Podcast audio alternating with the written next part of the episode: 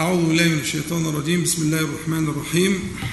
إن الحمد لله نحمده ونستعينه ونستغفره ونعوذ بالله من شرور أنفسنا ومن سيئات أعمالنا. من يهديه الله فلا مضل له ومن يضلل فلا هادي له.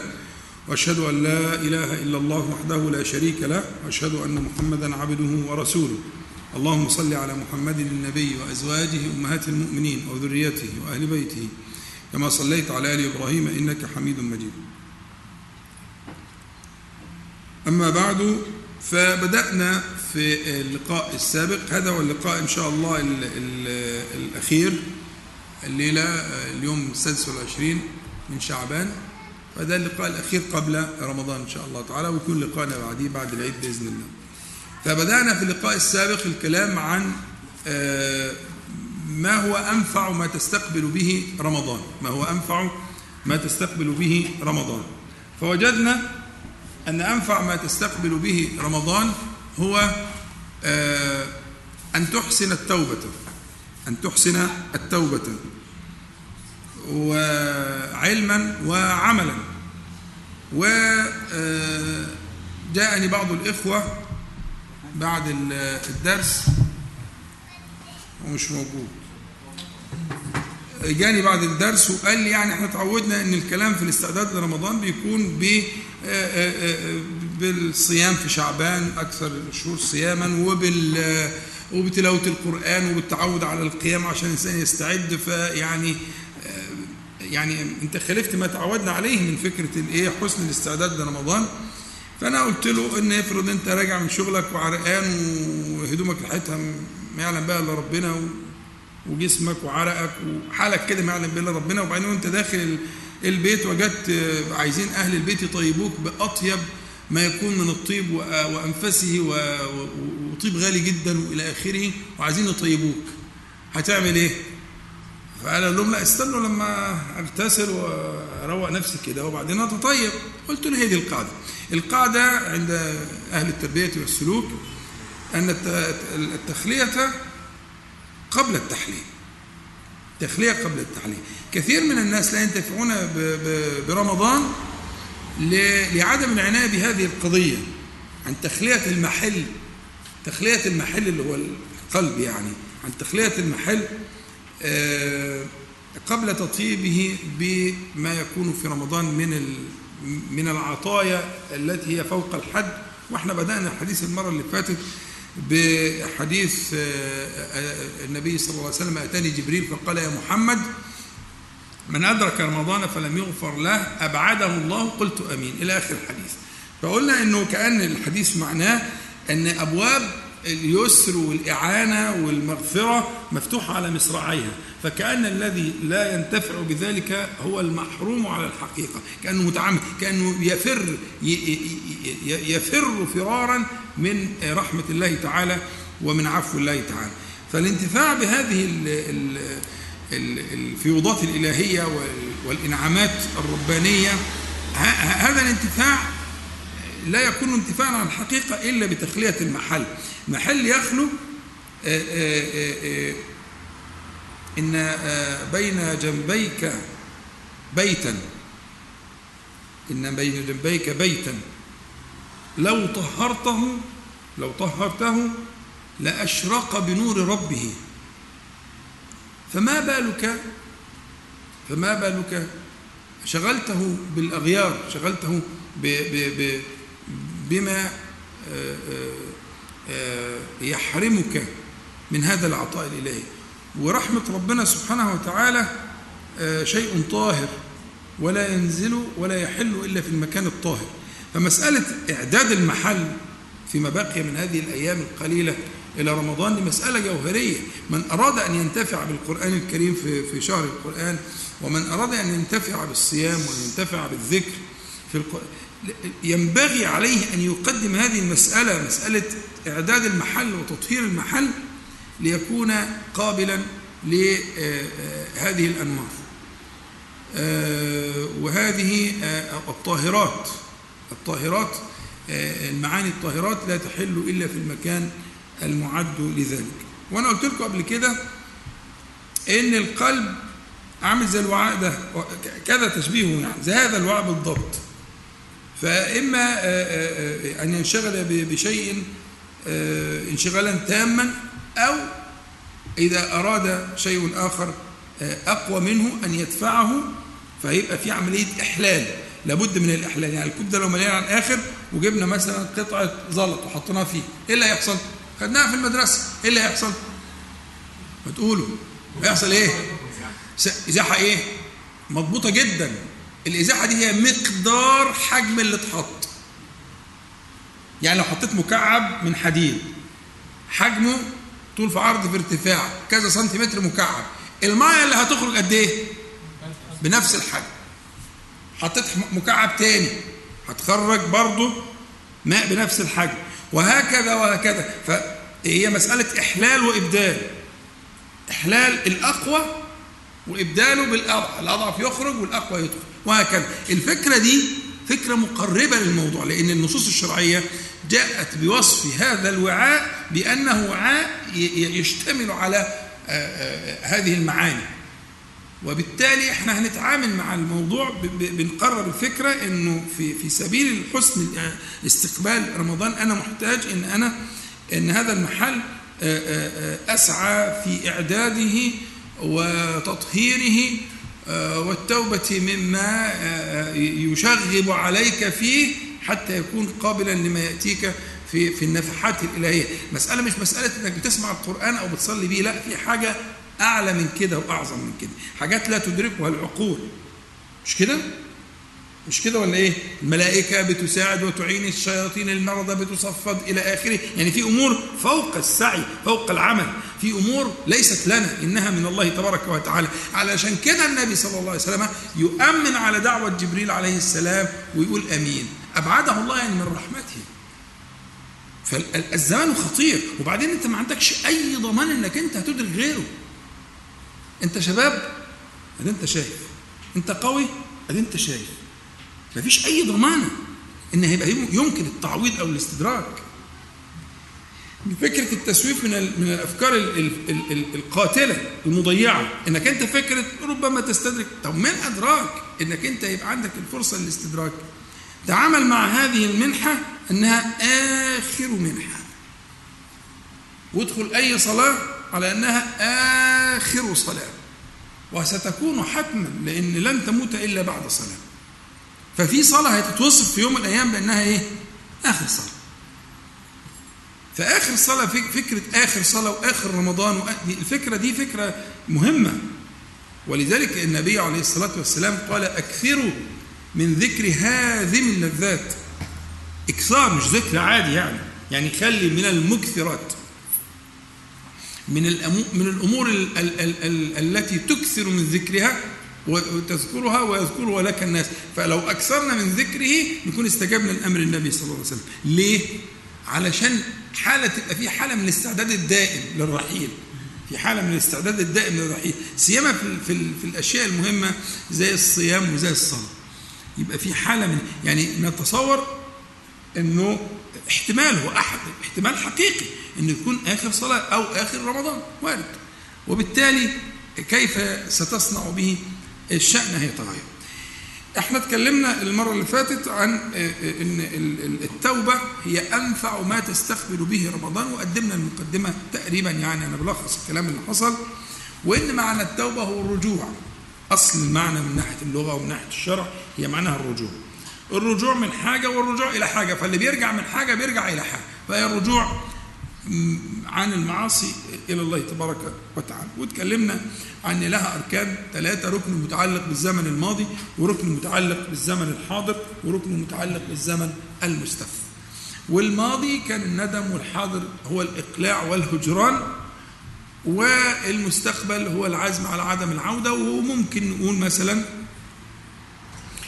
إنه آآ آآ ركزنا على إن الركن الأعظم فيها كما وصفه النبي صلى الله عليه وسلم فقال الندم توبة هو ركن الإيه؟ ركن الندم. وعشان كده حاولنا إن إحنا نتصور في الموضوع وده هيكون إن شاء الله النصف الثاني من درسنا. اللي هنتكلم فيه بتوسع ونأسس فيه وهنبقى تمهيد برضه. مش هقدر اخلصه الليلة دي إن شاء الله. لكن هنمهد شوية لفكرة إيه؟ عايزين نتحقق بمعنى الركن الركن الركين ده اللي سماه النبي صلى الله عليه وسلم الإيه؟ التوبة.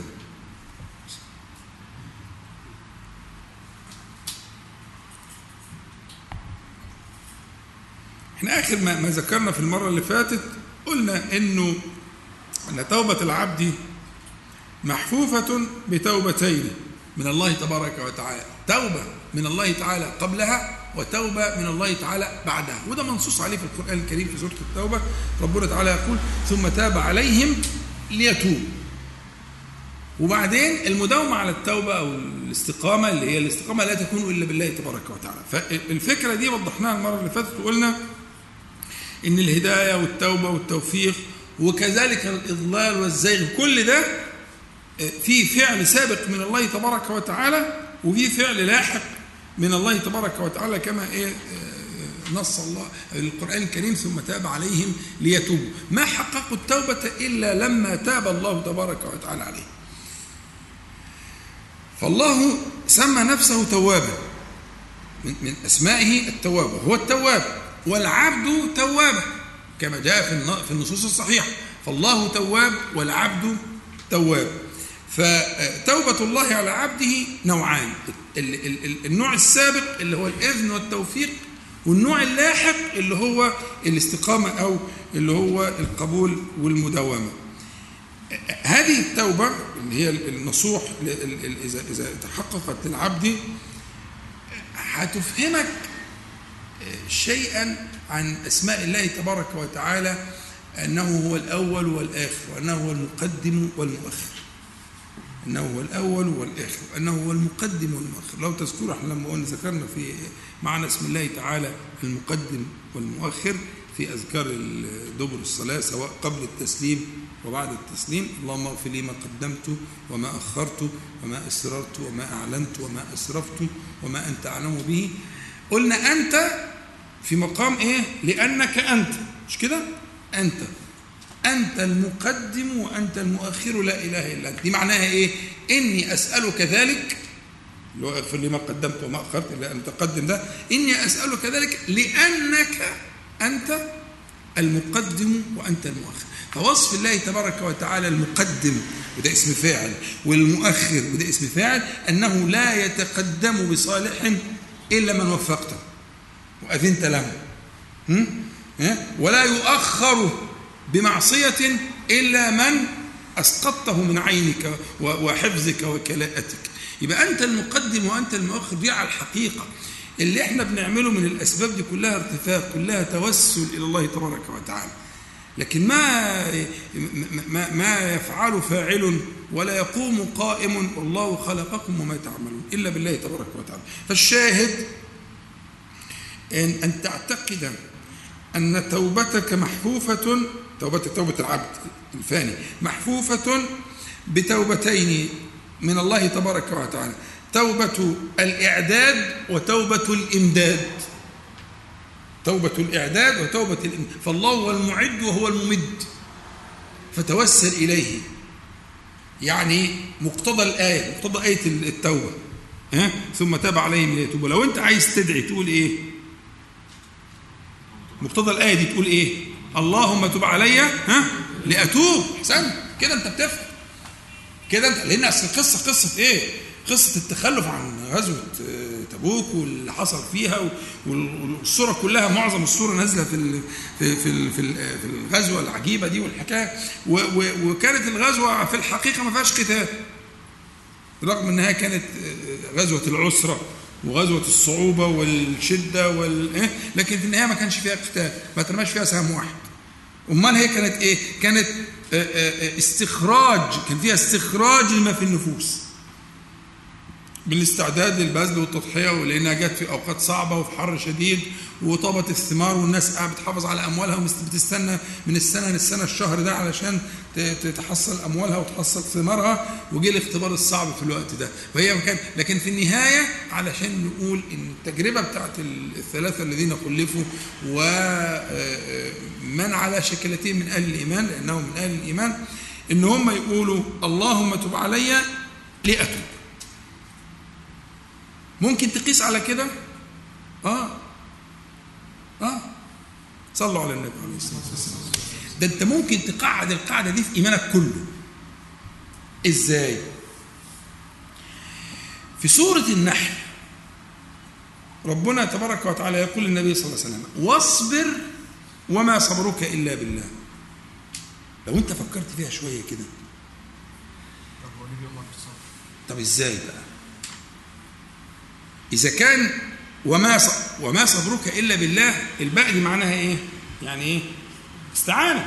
يعني مش حاصل ولا هيكون إلا به. والأسلوب ده بيسموه أسلوب قصر وما وإلا اللي هو ما صبرك إلا بالله. وده من أقوى الأساليب العربية في الحصر. يعني ما فيش سبيل للصبر إلا به جل جلاله. خلاص؟ طب بيأمره بالصبر إزاي؟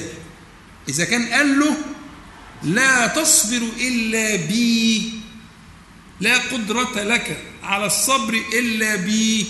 حلو قوي يبقى إذا لما يتقال له واصبر وما صبرك إلا بالله صلى الله عليه وسلم مش ينفع يتقال واشكر وما شكرك إلا بالله؟ آه طبعا.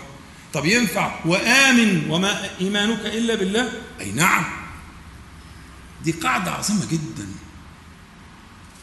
توجه إلى الله تبارك وتعالى ليعينك على نفسك ليأخذ بيديك إليه سبحانه وتعالى.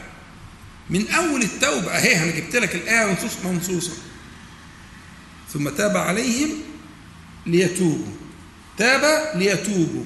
اصبر والصبر عندي.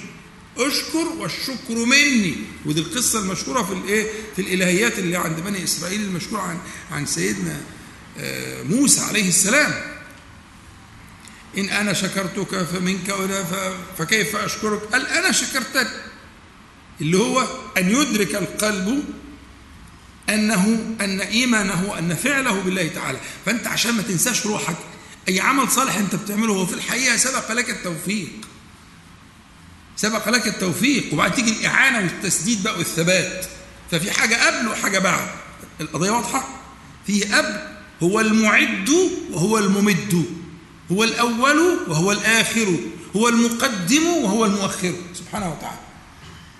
إذا, استم... إذا... إذا تحققت هذه القاعدة في نفسك هتلاقي نفسك في توجهك إلى الله تبارك وتعالى في العمل الصالح.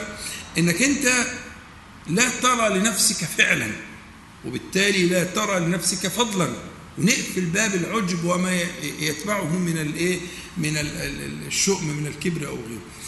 الإنسان إذا رأى على الحقيقة سيرى أنه بالله تعالى يقوم وأنه بالله تعالى يصوم وأنه بالله تعالى يذكره ويشكره وأنه بالله تعالى يصبر وأنه بالله تعالى يتوب. القاعدة دي مهمة جدا في فهمك لكل الأعمال سيما العمل اللي إحنا منشغلين به اللي هو قضية الايه؟ قضية التوبة. آه إحنا المرة اللي فاتت قلنا آيتين آية هتعرض لها مرة تانية اللي هي آية سورة التحريم أو ونتوسع فيها شوية هتيجي في الجزء اللي إحنا اتفقنا عليه إن شاء الله آه وقلنا آية الفرقان أنا هقول آية الفرقان دلوقتي وبعدين تاخدوا الراحة بتاعتكم إن شاء الله عشان إحنا بقى لنا تلت ساعة دلوقتي فإيه وبعدين نرجع بقى في النص الثاني نتكلم على قضية الندم. آية الفرقان آية عجيبة قوي لأن هو بعد ذكر ال ال الكبائر الشراك وقتل النفس ربنا سبحانه وتعالى يقول إلا من تاب وآمن وعمل عملا صالحا فأولئك يبدل الله سيئاتهم حسنات وكان الله غفورا رحيما ومن تاب وعمل صالحا فإنه يتوب إلى الله متابا. لما تأملنا في الآية لأن فيها برضو إيه شوية في شوية في أسئلة في أسئلة. السؤال الأول إنه حكاية التبديل دي دي رتبة أعلى من كل الرتب. يعني في رتبة تكفير السيئات وفي رتبة مغفرة الذنوب وفي رتبة العفو اللي هو المحو بالكلية دي رتبة أعلى من هذه الرتب. ليه؟ لأنها تبديل. يعني من كانت سيئاته أكثر كانت حسناته إيه؟ أكثر. مفهوم؟ كيف كيف يتحصل على هذا الشيء الذي ربما يصعب على العقل تخيله؟ يتحقق بإحسان التوبة. عشان كده إحنا مهتمين بالموضوع. وإحنا بنعتبر إن إحنا بنعمله ده بداية. إن شاء الله ممكن نوفي الموضوع حقه فيما بعد يعني. لكن على قد ما هيكون توفيق ربنا سبحانه وتعالى في في اتقان إتقان التوبة والإحسان فيها ومتابعة الشارع الحكيم في في في فيما يريد منك في قضية التوبة على قد ما إن شاء الله ممكن تصل إلى هذه الرتبة. رتبة إيه؟ مش مجرد العفو ولا اللي قبليه المغفرة ولا اللي قبليه التكفير لا ده التبديل. أن يبدل الله تعالى السيئات حسنات الآية بتقول الآية اللي هي المعقبة بتقول ومن تاب وعمل صالحا فإنه يتوب. نقف على دي. ومن تاب فإنه يتوب. إيه الفايدة؟ ومن قال فإنه يقول. ومن دخل فإنه يدخل. ومن نام فإنه ينام. يعني إيه؟ يعني إيه تأكيد؟ آه مش يعني طب قول كويس قول يا كريم يعني إيه تأكيد؟ ومن و و ومن تاب فإنه يتوب. طب ما هو يتوب. ما فيش جديد يعني. يعني اللفظ ما فيش فيه جديد. ها؟ لا اللفظ فيه جديد. جبت منين الثبات؟ المضارع. تمام. يبقى تاب دي ماضي واول مؤاخذة انت لاحظتها إن دي تابه ودي يتوب. تمام؟ بس برضه لسه عايزين إيه؟ نحس بفرق كبير جوهري يخلي من تاب فإنه يتوب. نبتدي ندرس شوية أنا وأنت حتة كده عربي خفيفة مش متخوفش خالص. الفرق بين الماضي والمضارع. المضارع في معنى التجدد لأنه بيدل على الحل والاستمرار. ببساطة. فعل المضارع معنى المضارع الحال والاستمرار. فمعنى المضارع من معاني المضارع التجدد. أمر متجدد. يبقى لما ابص أقارن بين الماضي وبين المضارع أجد أن المضارع حملني إلى قضية الإيه؟ التجدد. وده وعد. يعني ومن تاب فالله يعده بأن يجدد له ذلك وأن يثبته عليه. لأن المضارع زي ما بنقول بيفيد الحال الحال الثبات استقرار والاستمرار. حال واستمرار قرار وتجدد. ومن تاب فإنه يتوب. ال ال ال البيان ده بيان عربي في كلام العرب كتير في كلام النبي صلى الله عليه وسلم. وله معنى لطيف. اللي هو اولا اللي بيفيد معنى التحقيق. في الحديث الصحيح في البخاري وغيره النبي عليه الصلاة والسلام يقول إيه؟ يقول من رآني فقد رآني. يعني؟ حديث كده خلص الموضوع فإن الشيطان لا يتمثل ببيت الحديث يعني لكن الشاهد في الحديث من رآني فقد رآني أيوة يعني إذا الفكرة إن لما بتعيد الفعل بالشكل ده المادة الأولانية المعنى الأولاني بيفيد الإيه؟ التحقيق والرسوخ يعني فقد رآني على الحقيقة فإن الشيطان لا يتمثل بي لأنه ما بس يراه على الهيئة التي خلقه الله عليه عليه الصلاة والسلام. فالفكرة إن البيان العربي بيقبل الفكرة دي إن يتعادل فعل بمعنى الثبات والرسوخ وإذا كان مضارع هيفيدنا بقى لأن ده ماضي وماضي. لكن لو كان مضارع هيفيد لنا معنى جديد اللي هو إيه؟ اللي هو معنى التجدد. إن ربنا سبحانه وتعالى يعده بالتثبيت والتحقق ويعده بتجدد الإيه؟ الإيه؟ التوبة. ومن تاب وعمل صالحا فإنه يتوب. تمام؟ إلى الله هنا إظهار اللفظ الجليل اسم الله تبارك وتعالى ما فيه من من من المهابة برضه بيشير لعظيم الثواب. يعني إن رجوعك إليه جل جلاله وهو أكرم الأكرمين. يبقى هنا في إشارة وتنبيه أن العائد عائد إلى الله. وأن عودته إلى الله تعالى ستكون عودة إلى أكرم الأكرمين سبحانه وتعالى إلى ما في النصوص بعض أنه يفرح بتوبة عبده والرجوع إلى آخره فيكرمه غاية الإكرام فهو إغراء و و و و وتشجيع على بالوعد أن يعدك أولا بالثبات والتجديد ويعدك بعظيم الثواب بذكر لفظ الدلالة فإنه يتوب إلى الله. أما قوله تبارك وتعالى متابة متاب يعني هو نوع من الإيه؟ زي مصدر كده يعني قريب من المعنى المصدر.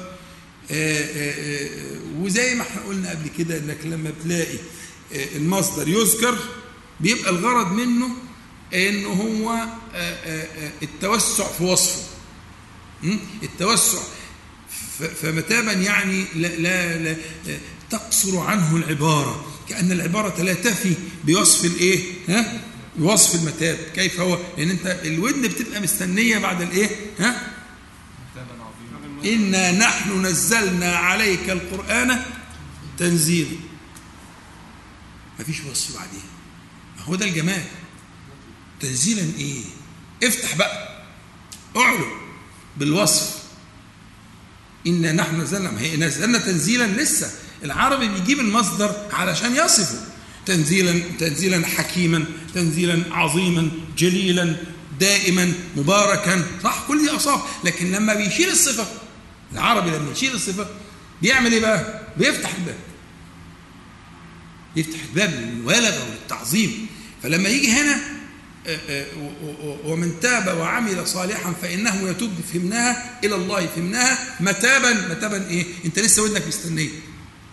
مفيش متابا. متابا. يعني إذا تحقق بذلك فإنه يتوب التوبة الصحيحة النافعة التي آه، يأخذ الله تعالى بيديه إليه سبحانه وتعالى. فإذا الآية دي أو الآيتين اللي هم في سورة الفرقان المتعلقين بتبديل السيئات حسنات الآية الثانية هي حياة إغراء بالغ. يعني ودعوة آه، آه، كريمة من الله سبحانه وتعالى لإحسان هذه المسألة وإحسان القضية إحسان التوبة. فأحسنوا زي الآية بتاعت قلناها المرة اللي فاتت هنكررها إن شاء الله آية التحريم أحسنوا توبوا إلى الله توبة نصوحة سيترتب على ذلك ما لا تعقلون وما لا تتصورون إلى أن يصل الأمر أن يبدل الله سيئاتهم حسنات سيئاتكم وأن يبارك الله تعالى فيها وأن يثبت القلوب وأن يأخذ بالأيدي وأن يضمن لك ذلك بعظيم الثواب منه سبحانه وتعالى متابا لا لا يعلمه إلا الله سبحانه وتعالى. وبالتالي نرجع لخطر الوظيفة هي وظيفة الوظائف طبعا. النبي صلى الله عليه وسلم يقول توبوا في الصحيحين. توبوا إلى الله واستغفروه فإني أتوب إلى الله في اليوم أكثر من سبعين مرة. رواية البخاري. أكثر من سبعين مرة. ورواية مسلم مئة مرة. فالنبي عليه الصلاة والسلام يعني وهو الذي غفر له ما تقدم من ذنبه وما تأخر عن المحيا لكنه إنه يصنع ذلك آه، أفلا يكون عبدا شكورا إنه يصنع ذلك ليكون قدوة للأمة ليدل الناس. فالشاهد انه تجديد التوبة وهذا الحال الذي لا يفارق السائر الله تعالى. ما ما ترقى وفي أي رتبة بلغ إنه يكون دائما آه، مجددا لتوبته. ان كنا نحصي على النبي صلى الله عليه وسلم في المجلس الواحد. حديث ابن عمر في السنن. في المجلس الواحد يقول رب اغفر لي وتب علي إنك أنت التواب الرحيم. أكثر من مئة مرة. مجلس واحد. قاعدين ساعة. وسامعينه عارفها إزاي؟ عرف اللفظ إزاي؟ كيف عرف ابن عمر عرفها إزاي؟ ها؟ آه؟ وابن عمر أصلا يعني ما كانش بيقعد على يمين النبي عليه الصلاه والسلام على يسار عمر كان صغير. يعني قاعد كده يعني شوية يعني. ها؟ واخد بالك؟ وهو سامع وشايف. وبعدين هم من حرصهم على على على متابعة النبي صلى الله عليه وسلم. كانوا بي كل حاجة بيدونوها. قاعدين يعدوا. بقول لك أكثر من 100 مرة يعني هو بيحصل. بيعد وراه. عمال يعد. فأولا بيسمع. سامع النبي صلى الله عليه وسلم وشايفه وهو قاعد في مجلس وفي غيره وبيحصي عليه واحدة واحدة. لا. طب إذا كان ده حال النبي عليه الصلاة والسلام ما حال أنا وأنت نعمل إيه أنا وأنت؟ هذا هو الطريق. هذا هو الطريق. طريق العود الدائم العود الدائم يتوب إلى الله متابة العود الدائم الذي لا ينقطع إلى الله تبارك وتعالى. والله تبارك وتعالى يفرح بهؤلاء أيما فرح. بالنص. و و ويعد لهم ما لا عين رأت ولا أذن سمعت. فإذا هذه المقدمة تحملنا بقى إلى دراسة الإيه؟ الأركان الثلاثة وهنبدأ إن شاء الله بعد الفاصل بالركن الأهم والأخطر والأول اللي هو ركن الندم ربنا سبحانه وتعالى ينفعنا بما قلنا وما سمعنا اللهم صل على محمد وانزل المقعد المقرر منك يوم القيامة. أهل العلم بيقولوا أن التوبة علم وحال وفعل. التوبة علم وحال وفعل. والحال في التوبة وفي الحقيقة هو الندم. الحال وعشان كده النبي عليه الصلاة والسلام قال الندم توبة. لأن الحال اللي هيحرك التائب إلى الله تبارك وتعالى هو الندم. وبالتالي يمكنني أن أقول أن من لم يندم لم يتب. فإياك أن تتجاوز مرحلة الندم مسرعا. فإحنا هنقعد شوية إن شاء الله في حالة الندم دي عشان نفهم كيف أحصل ندما لأحقق توبة. صلوا على النبي عليه الصلاة والسلام. افهموا. من لم يندم لم يتب والندم مش خطوة تعبرها عبور الكرام لا. لابد أن تنزل منزل الندم تتحقق به. تتحقق به. يخالط دمك. وعصبك وعظمك يختلط بك ندم وضربت لك مثالا قبل ذلك وقلت لك لو ضاع لو ضاع منك مالا كثيرا مليار دولار بسبب إنك أنت قفلت المنبه وكسلت وصحيت بعد ساعة ولقيت الحاجة راح ماذا تصنع؟ إيه الحال اللي هتكون فيه؟ هو ده الندم وأنا إيه اللي خلاني كنت عملت كده؟ يعني كان هيجرى إيه لو كنت مش عارف إيه؟ يضرب دماغه في الحيط ويضرب ايديه ويعض ويعمل ويسوي هو إيه الحال ده؟ ده حال الندم اللي مش هيتحقق بالحال ده فيما بينه وبين الله تعالى في الرجوع إليه يبقى هيحرم نفسه بركة التوبة ولذلك إحنا محتاجين إن إحنا ندرس كيف نتحقق بذلك بين يدي رمضان كيف أحقق حال الندم؟ الألم كيف أحققه؟ أنا المرة اللي فاتت قلت لك إنه في قوله تعالى ويوم يعض الظالم على يديه. مش كده؟ وقلنا إن حال العض على اليد ده حال وهيئة كاشفة عن حال من الندم. وإنه شرحناه قلنا إن حتى ده في جسم الإنسان الإنسان لو عنده ألم في لا يتحمله في بعض أجزاء جسمه فيقوم يعض على يديه أو على أماكن يملكها فإن العض ده بيخفف الشعور بالألم. لأنه يصنع ألما آخر ينافس الألم الموجود. فالعض على اليدين دي حالة معبرة عن استبداد استبداد الألم. قد استبد الألم بالنفس. فعض على إيه؟ على يديه. عض على يديه. كيف أبلغ أنا في تذكري لما بيني وبين الله تبارك وتعالى أن أبلغ ألما يكون كذلك؟ يكون كالذي يعض على يديه. ما هو في الدنيا أحسن بتبقى في الآخرة. المذكور في الآية فين؟ ها؟ في الآخرة. حيث لا ينفع الإيه؟ ها؟ الندم. إحنا بنتكلم دلوقتي حيث ينفع الندم. شتان شتان ما بينهما أن أذكر أنا وأنت الندم حيث ينفع أو أن يذكره هو حيث لا ينفع. القيمة أن نذكر الندم حيث ينفع. الآية المذكورة تحذير لمن يعض على يديه حيث لا ينفع الندم. هلم بقى إلى ندم ينفع. اللي هو يحملك على أن تغير من حالك يحملك على الفعل. مش قلنا علم وحال وفعل. العلم اللي إحنا قاعدين فيه دلوقتي هو ده اسمه العلم. ما التوبة ثلاث حاجات. علم وحال وإيه؟ وفعل أو عمل. العلم اللي إحنا شغالين فيه دلوقتي الحال اللي هو هيتحقق في قلبك من الندم إذا نجحنا في اللي إحنا بنعمله ده. إذا نجحنا في المهمة دي هتبتدي الليلة دي تبدأ في طريق المحاسبة استعدادا لرمضان في مسألة الندم. كيف أندم؟ إيه هو حال الندم ده؟ كيف أحصله؟ العلم اللي هنقوله دلوقتي إن شاء الله هو سبيل الوصول إلى ذلك. أن تندم. ندم الذي يعض على يديه. ندم اللي فات منه هذا الايه؟ هذا الذي ذكرنا له مثلا من الأموال الطائلة. طيب. إذا اتفقنا على كده وإن هذا الألم يتعلق بالأدمان الثلاثة يتعلق بما فات يتعلق بما هو كائن يتعلق بما هو آت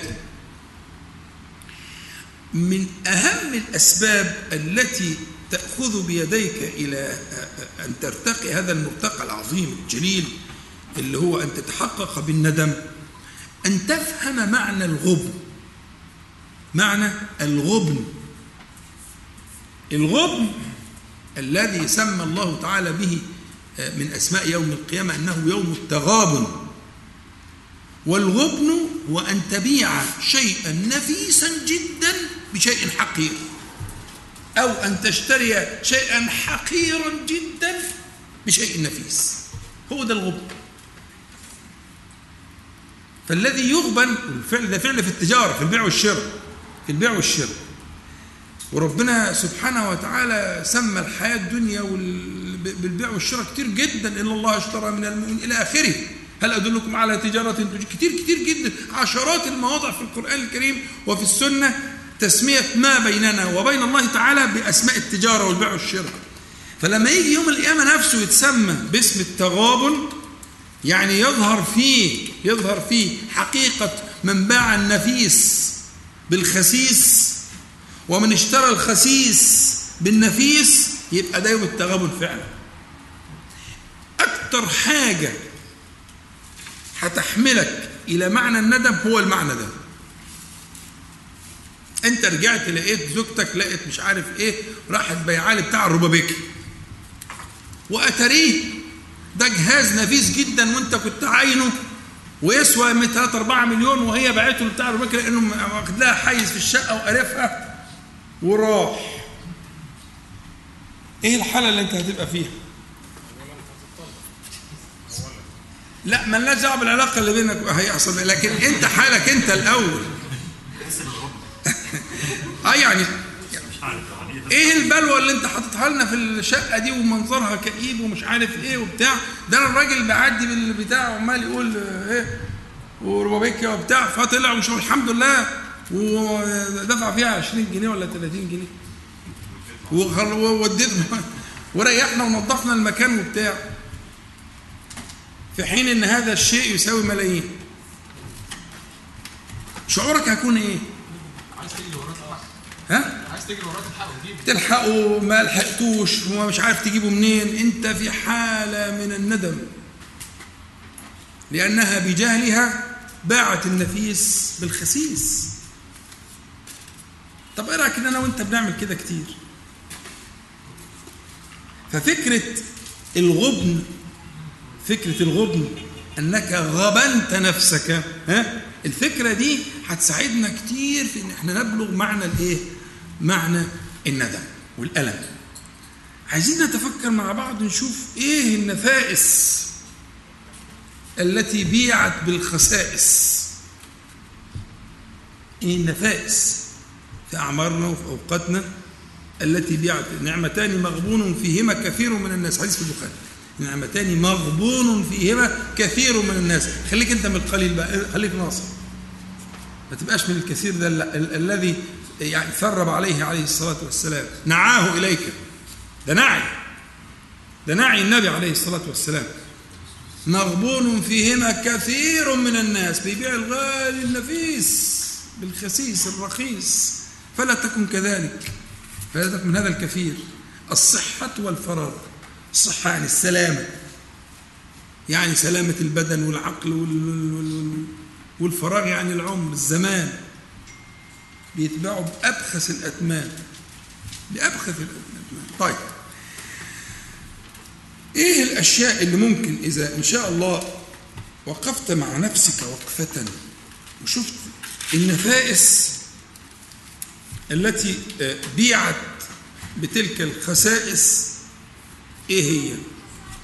هو في الحقيقة إحنا عايزين نفكر في ما فقد بترك آه، آه، القرب من الله تبارك وتعالى وبترك أزمان الطاعة. وما حصل بحلول المعصية والغفلة عن الله تبارك وتعالى. فمثلا باع النور بالظلمة. سنبين كل الأشياء إن شاء الله. باع النور بالظلمة. باع الأنس بالوحشة. باع السعة والشرح بالضيق والضنك. باع الخشوع واللين بالقسوة. باع القرب بالبعد. إيه الكلام؟ يعني إيه؟ يعني ربنا سبحانه وتعالى جعل للطاعة نورا يقذفه في القلب. نورا يقذفه في القلب. وبترك الطاعات يستبدل هذا النور بظلمة كما ضرب المثل النبي عليه الصلاة والسلام تعرض الفتن على القلوب.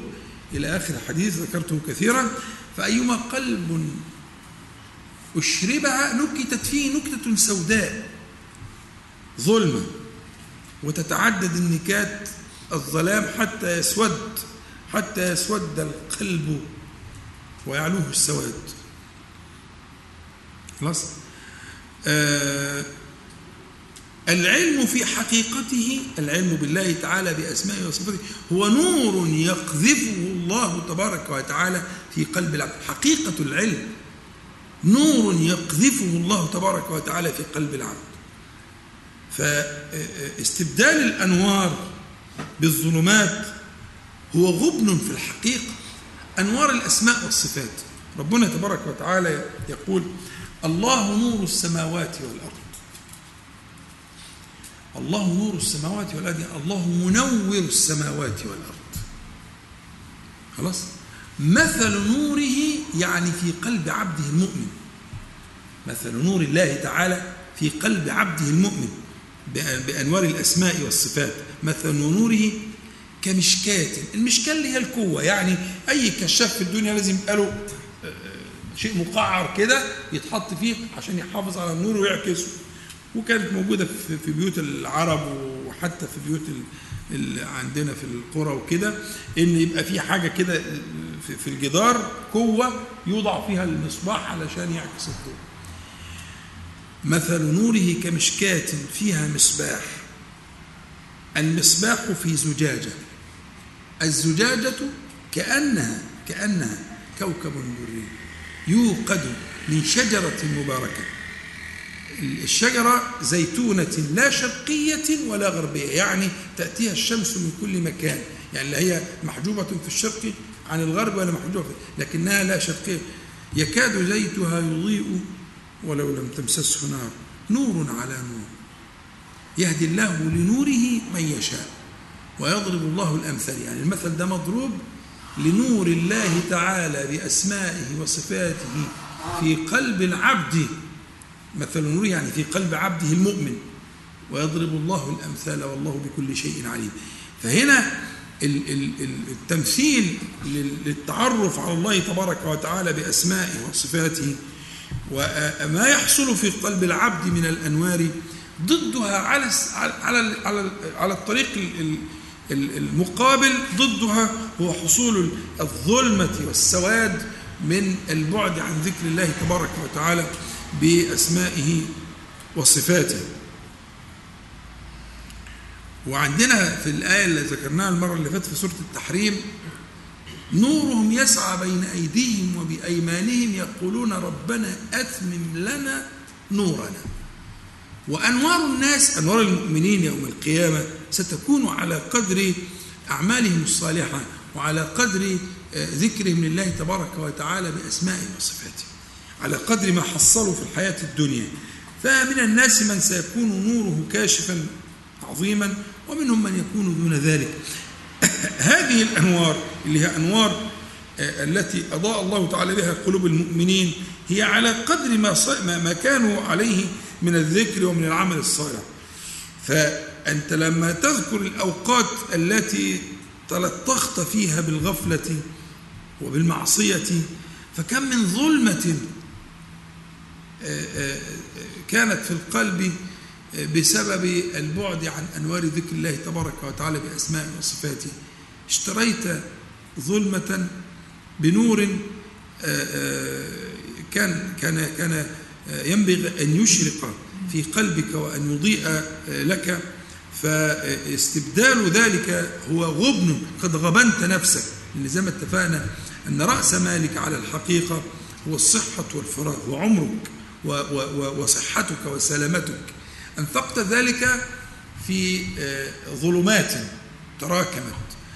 فالتوبة هي الندم على ما كان من هذه الأوقات التي خلت عن ذكر الله تبارك وتعالى والنبي عليه الصلاة والسلام كان يذكر الله تبارك وتعالى على كل حال. والأصحاب الكرام رضي الله عنهم كانوا يتابعونه في ذلك فكانوا يذكرون الله قياما وقعودا وعلى جنوبهم. يعني إيه الكلام ده؟ يعني حال من الذكر دائم حال الجنب ده يعني واحد خلاص هينام أو مريح. لكن إنه حال الذكر الدائم قياما وقعودا وعلى جنوبهم.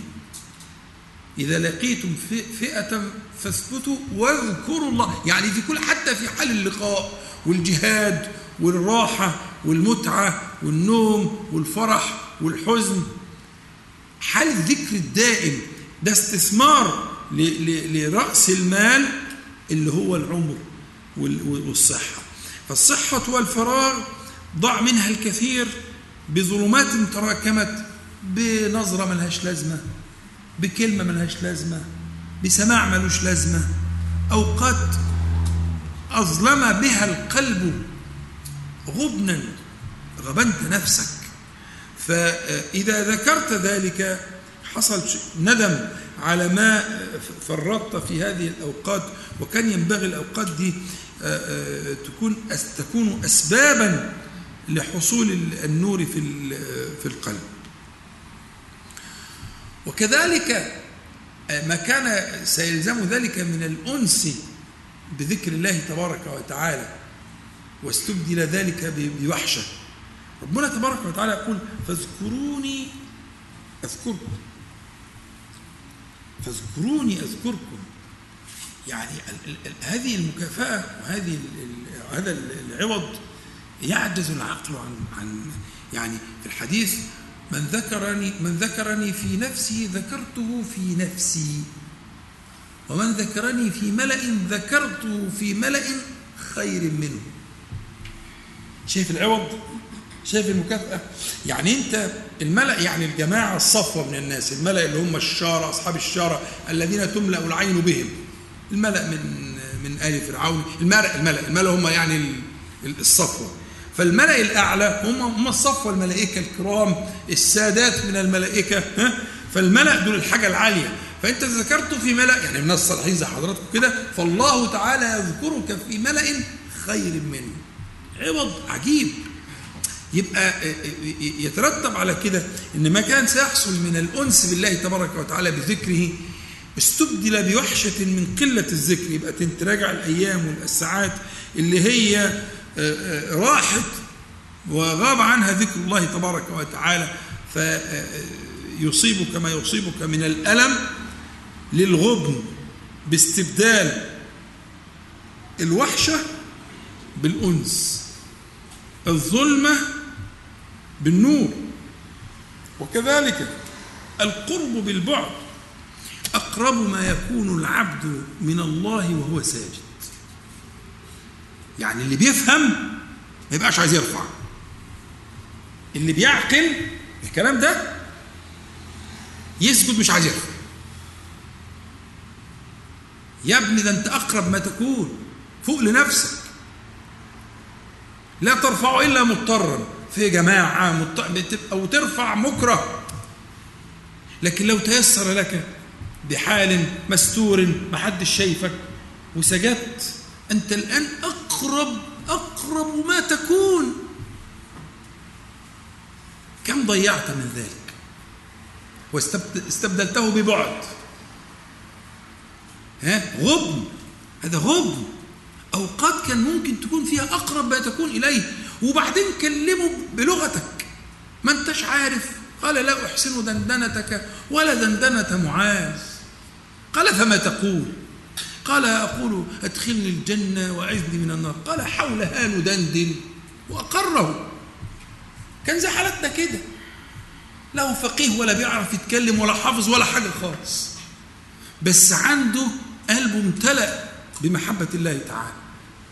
وقال لا أحسن دندنتك ولا دندنة معاذ. مش عارف الكلام الصعب اللي بتقوله ده أنا مش عارف أقوله. قال له فما تقول؟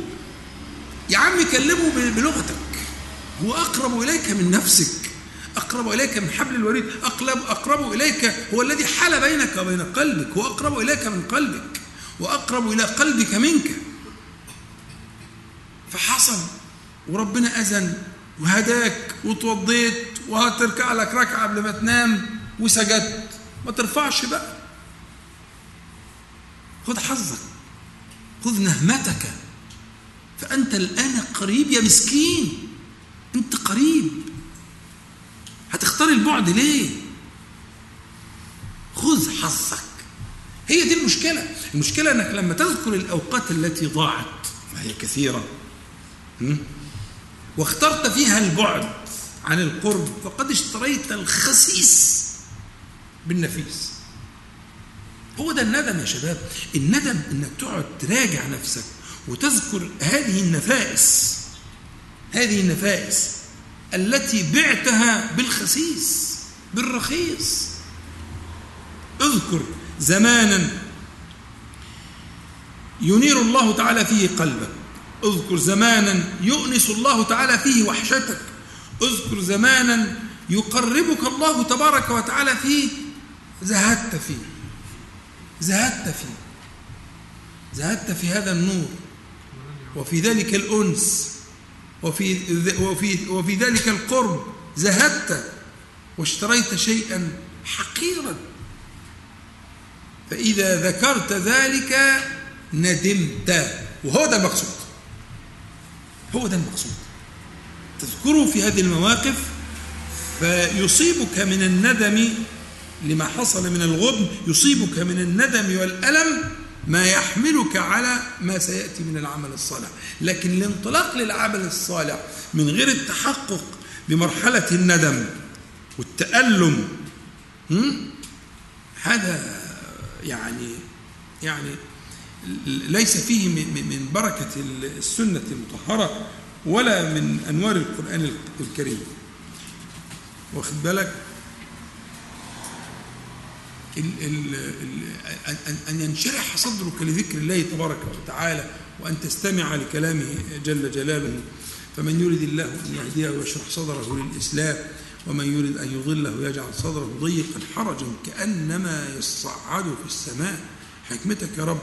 يعني واحد يختار الضيق والضنك على السعة فمن اتبع هدايا فلا يضل ولا يشقى.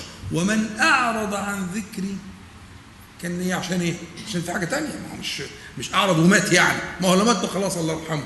ده هو أعرض عشان إيه؟ عشان حاجة خسيسة. هو اللي بيعرض بيعرض عشان إيه؟ عشان حاجة خسيسة. اشترى خسيسا رخيصا. ومن أعرض عن ذكري بسبب لازم في سبب. افتكر بقى راجع نفسك. ومن أعرض عن ذكري فإن له معيشة ضنكا. الضنك معناه الضيق الشديد. ونحشره يوم القيامة أعمى. قال رب لما حشرتني أعمى وقد كنت بصيرا. قال كذلك أتتك آياتنا فنسيتها وكذلك اليوم تنسى.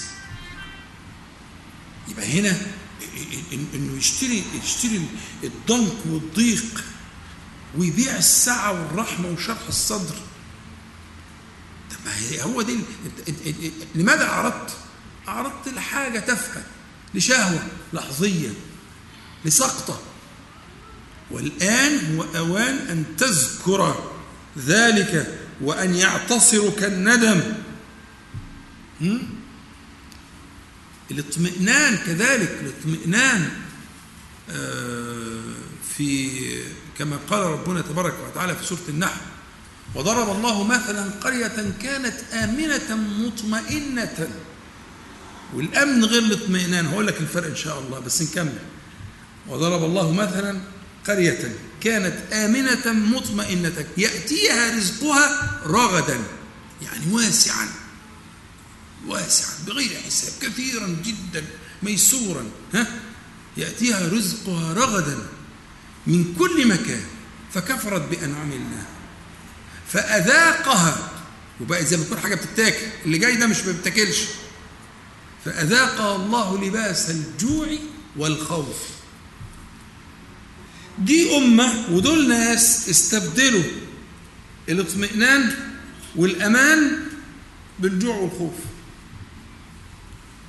ودول هيعضوا على أناملهم يقينا وقطعا. ان القرية دي مضروب بها مثلا مثلا سواء مكة أو اللي قبلها لكن هو الغرض من من هي السوره مكية. السوره مكية. لكن الغرض الفكرة ان إن ان, إن الكائنات دي موجودة في كل وقت. الذين اشتروا هذا البؤس بالبعد عن رحمة الله تبارك وتعالى وعن الاطمئنان وعن ذكره.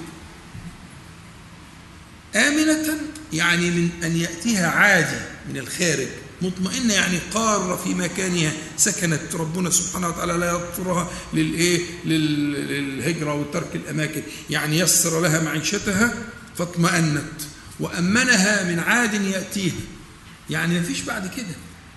فكانت مفروض أنها تقوم بشكر نعمة الله تبارك وتعالى وأن تذكره ولكنها حادت وذهبت فكفرت بأنعم الله. فالمثل ده بيضرب للمؤمنين لينتبهوا إلى أنه آه، آه، استبدال الأمان والاطمئنان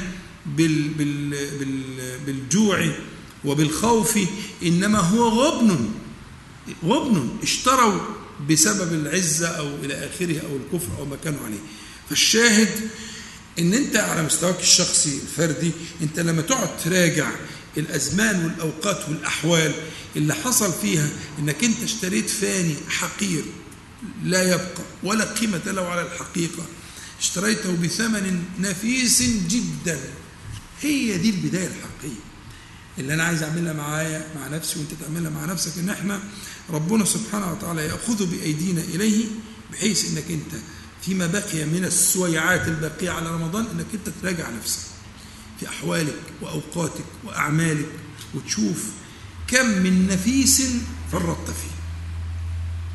عارف النفيس ده يبدأ من أول إيه؟ النفس. والله إن أنفاسك باهظة الثمن. غالية جدا. الحديث المعراج لما إبراهيم عليه السلام قبل النبي عليه الصلاة والسلام قال له أقرئ أمتك مني السلام. مظبوط؟ عليه السلام ورحمة الله. وأنبئهم أن الجنة عذبة التربة وأنها قيعان وأن غراسها عشان الناس اللي بتحب الجناين وال ها؟ والمنتجعات والحاجات الجميلة جدا ها؟ آه. طيبة عذبة طيبة التربة وأن غراسها سبحان الله والحمد لله ولا إله إلا الله والله أكبر. والغرس زي ما قلت لك قبل كده الغرس هو المثمر الشجر المثمر مش اللي بي مش الزرع لا مش زرع. ولا ما لم يقل زرعها وأن غراسة. الغراس اللي هي زي النخيل والأعناب وال ها؟ فسبحان الله غرس. والحمد لله غرس. ولا إله إلا الله غرس. والله أكبر غرس في الجنة غرس شجرة نخلة. فالأنفاس الأنفاس اللي هي خارجة داخلة دي استثمرها. نستثمر الأنفاس والأعمال والأوقات زي ما قلت لك والحديث العظيم حديث الصلاة على النبي صلى- عليه الصلاة والسلام أن تجعل نفسك حظا من ذلك فتكفى همك ويغفر لك ذنبك. يعني أنت لو قعدت تفتش حتى على الأقل في الحاجات اللي إحنا بنقولها ومتفقين عليها فيما بيننا هتلاقي كنوز كنوز كنوز عظيمة جدا. وأنت في أمس الحاجة أن تراجع. بس قبل الانطلاق للعمل مش عايزك تنطلق للعمل إلا وأنت خلي بالك الغرض من المجلس ده أن تستصحب معك الما. يبقى موجود. الألم ده هيبقى محرك ودافع. اوعى تفتكر إن الألم ده ده الألم ده إيجابي جدا. لأنه ألم حامل على العمل الصالح. أما ألم مذكر بالغبن إن أنت إيه؟ دخلت السوق واستغفلوك وادوا لك حاجة ملهاش لازمة وخدوا منك آه، قلبوك يعني. ها؟ لا انت راجع السوق بس إيه ناصح. المرة دي مش هيعرف. المرة دي أنا راجع السوق برضه. الدنيا سوق. ها؟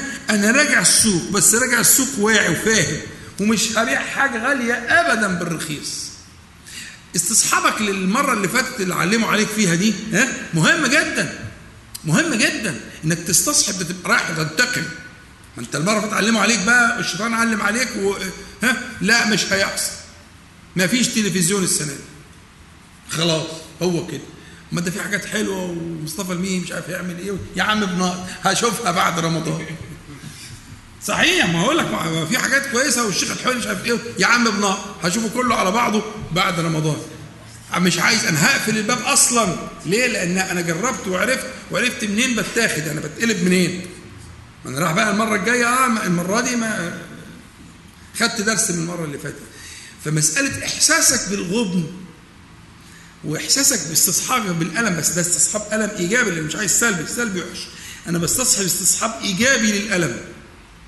ان أنا اتخدعت وبعت الغالي وإلى آخره أستصحبه معي ربما آه، آه، آه، يكون سببا إن شاء الله تعالى في في في يقظتك وحرصك ولوجود الألم. فاستصحاب الألم مهم جدا يا إخواننا.